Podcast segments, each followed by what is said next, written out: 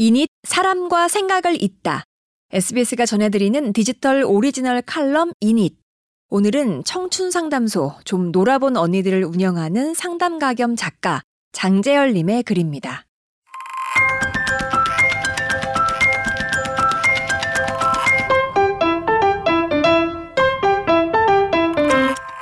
수능 성적표로는 미처 다 알 수 없는 것들.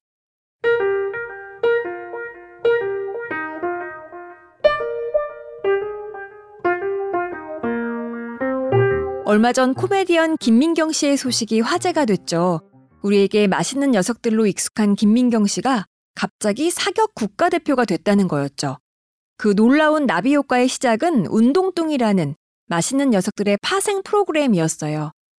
건강도 챙기면서 맛있게 많이 먹자는 취지로 김민경 씨가 웨이트 트레이닝도 배워보고 수영도 배워보고 이런저런 운동에 도전하는 그런 내용이었죠. 그런데 매번 도전할 때마다 운동을 가르치는 분들이 깜짝깜짝 놀라는 게 아니겠어요? 웨이트 트레이닝을 배우러 가면 트레이너 선생님이 말도 안 되는 능력이다라고 감탄을 하고 필라테스를 배우러 갔더니 필라테스 선생님이 첫날에 이 동작까지 다 한다고요? 하면서 눈을 동그랗게 뜨고 체육계가 연예계에 빼앗긴 인재라고 불리던 김민경 씨. 그 중에서도 가장 두각을 드러냈던 건 사격이었죠. 제작진의 권유로 김민경 씨는 지난 6월에 국제 실용 사격 연맹의 레벨 4 실탄 자격 시험에 통과를 하고 이내 국가대표 선수로 발탁돼 태국에서 열리는 국제 대회에 출전을 하게 된 겁니다. 시청자도 그녀 본인도 아무도 상상하지 못했던 일이었죠. 한 네티즌이 이런 말을 했더군요. 사실 발견하지 못했을 뿐 우리 안에 김연아도 있을 수 있고 손흥민도 있을 수 있다. 사람마다 숨겨진 천부적인 재능은 하나씩 있을 텐데 그걸 발견한 사람과 발견하지 못한 사람이 있을 뿐이다라고요. 김민경 씨 역시 40년을 살아오면서 스스로에게 국가대표급 사격 실력이 있다고 생각해 본 적이 있었을까요? 없었을 거예요. 내가 뭘 잘하고 어떤 재능이 있는지, 우리 안의 가능성을 사실 우리도 다 스스로 알지를 못한다는 거죠. 김민경 씨의 사격 장면을 보며 저는 지난주 저희 아버지가 활을 쏘시던 모습이 떠올랐어요. 도심 근교 관광지에 갔었는데 국궁장이 있더라고요. 해보고는 싶으신데 계속 주저하시길래 등을 떠밀어 드렸습니다. 그리고는 어머니와 2층 발코니에서 구경을 하고 있었죠. 젊은 사람들 속에 유일한 노인인 아버지를 보면서 어머니와 저는 활을 쏘는 게 팔힘이 많이 필요하다던데 잘 하실까? 괜찮을까? 걱정이 더 컸습니다. 그런데 웬걸 20여 명 중에 아버지가 제일 많이 명중시키시는 게 아닙니까? 아버지께서도 스스로에게 놀라셨는지 이런 말을 하시더라고요. 내가 내일 모레 70인데 아직도 나를 다 모르는구나. 저에게도 비슷한 경험이 있었어요. 저는 이제 38살이 되었는데요. 마흔을 앞두고 생각을 해보니 취미가 하나도 없더라고요. 나는 뭘 좋아했을까 궁금해서 학생 기록부와 싸이월드 같은 옛 기록들을 뒤지기 시작했습니다. 그런데 18살 때 제 꿈이 댄서였더라고요. 화들짝 놀랐습니다. 왜냐하면 지난 20년간 자타공인 박치로 불려왔거든요. 이상하다. 내 꿈이 댄서였을 리가 없는데. 나이도 있고 부끄럽기도 하고 그래서 댄스 학원 갈 생각은 차마 못하고 1대1 과외를 받게 됐습니다. 선생님이 이런 얘기를 하시더라고요. 춤에는 기술력과 표현력 두 가지가 필요한데 기술력이야 초보인이 부족한 게 당연하다. 표현력을 좀 보고 싶다라고요. 갑자기 춤 연습실에 불을 다 끄고 음악을 한 곡 틀더니 자유롭게 움직여 보라는 거예요. 될 리가 있나요? 생 초보인데다 남이 보고 있는데. 삐걱삐걱거리는 저에게 선생님이 그러셨어요. 눈을 감고 아무도 없다고 생각하고 그냥 음악을 느끼는 대로 움직여 보세요. 에라 모르겠다 하고 그냥 막 움직였습니다. 한 3분 정도 지났을까요? 끝나고 눈을 살며시 떴는데 선생님의 눈에 눈물이 그렁그렁한 게 아니겠어요? 왜 그러세요?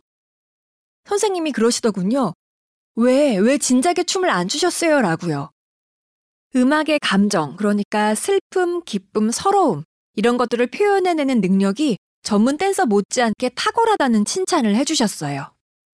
그리고는 절더러 늦었지만 지금부터라도 진지하게 춤을 춰볼 생각이 없냐고 하시더라고요. 그날 이후로 저는 꾸준히 춤을 추고 있습니다. 자신은 없지만요. 내 안에 생각지도 못한 가능성이 있다는 것, 그리고 그걸 38년 동안 전혀 몰랐다는 것, 하지만 분명히 존재해 왔다는 것에 새로운 희망을 느꼈습니다. 어쩌면 45세에, 52세에, 67세에도 나도 모르는 내 어떤 가능성을 발견할 수도 있겠구나라는 희망 말이에요. 김민경 씨 이야기부터 저희 아버지를 거쳐 제 이야기까지 기나긴 에피소드를 들려드린 이유는요, 이 이야기들을 수험생 여러분에게 전해드리고 싶었기 때문입니다. 1년 내내 20, 30대로 부미는 상담소에 유일하게 10대들이 북적이는 달이 바로 11월입니다. 수능을 망쳐버렸다. 앞으로 무얼 해야 될지 모르겠다. 나 자신에게 너무 실망스럽다. 부모님께 너무 죄송스럽다. 이런저런 이야기들을 하는데요.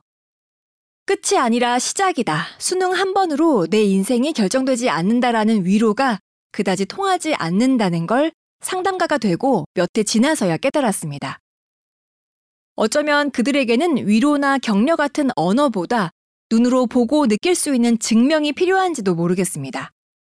40살, 이미 인생의 절반이 지나간 나이, 수험생의 시각에선 인생의 진로나 방향이 모두 결정되었을 것만 같은 나이에 새로운 가능성을 발견하는 사람도 있다는 것.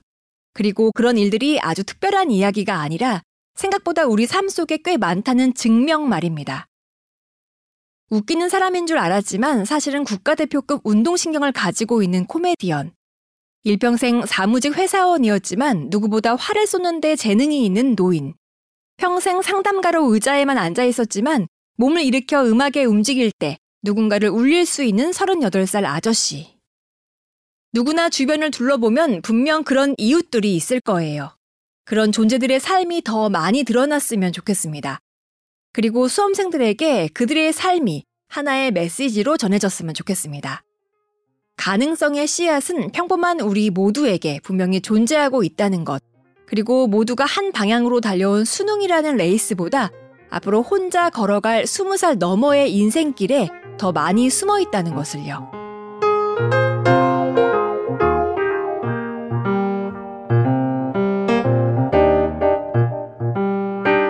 여기까지 상담가 겸 작가 장재열님의 칼럼 저는 아나운서 윤현진이었습니다.